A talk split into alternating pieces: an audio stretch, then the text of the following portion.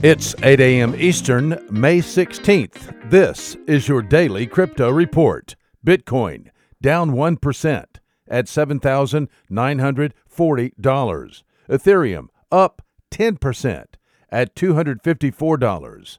XRP down 2% at 42 cents. These are your leaders by market cap. Top gainers in the last 24 hours Dentacoin up 32%, Dent up 29%, and New Economy up 26%. Today's news The World Bank and the Commonwealth Bank of Australia, also known as CommBank, have partnered to enable recording of secondary market bond trading using blockchain technology. Known as Bond I, it is a blockchain operated debt instrument on a distributed ledger. Backers of Bond I say Bond I shows the quote vast potential unquote of the technology. This is the first bond to have both issuance and trading recorded on a blockchain platform. The blockchain platform was built and developed by the CommBank's Blockchain Center of Excellence on top of the Ethereum network.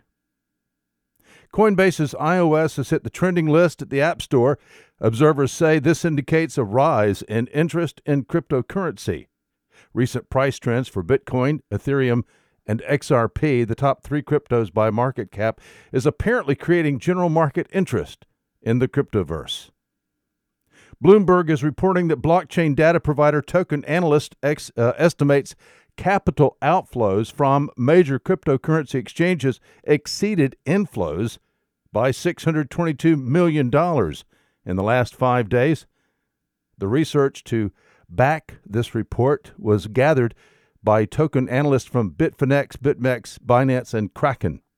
John Griffin, a finance professor at the University of Texas at Austin, said, quote, Smart customers will not custody their funds on exchanges and pull their crypto off exchanges. Unquote. Well, blockchain network Stellar stopped confirming transactions for two hours yesterday. This occurred after a mass offlining of Stellar Development Foundation nodes, which a majority of the network trusts.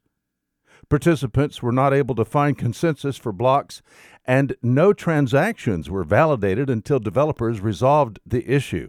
Stellar, no- Stellar Networks Lumens token is the eighth largest token by market cap. And finally, Bitcoin Cash had some problems too. They experienced difficulties processing transactions yesterday. Bitcoin Cash was in the midst of a hard fork update when trouble began at block 582,680. BitMEX tweeted out that Bitcoin Cash transaction count was low. Apparently, there were some empty blocks after the fork. Developers have released a patch to fix the bug. Those are your leading headlines today. Visit us at dailycryptoreport.io for sources and for links. Find us on social media.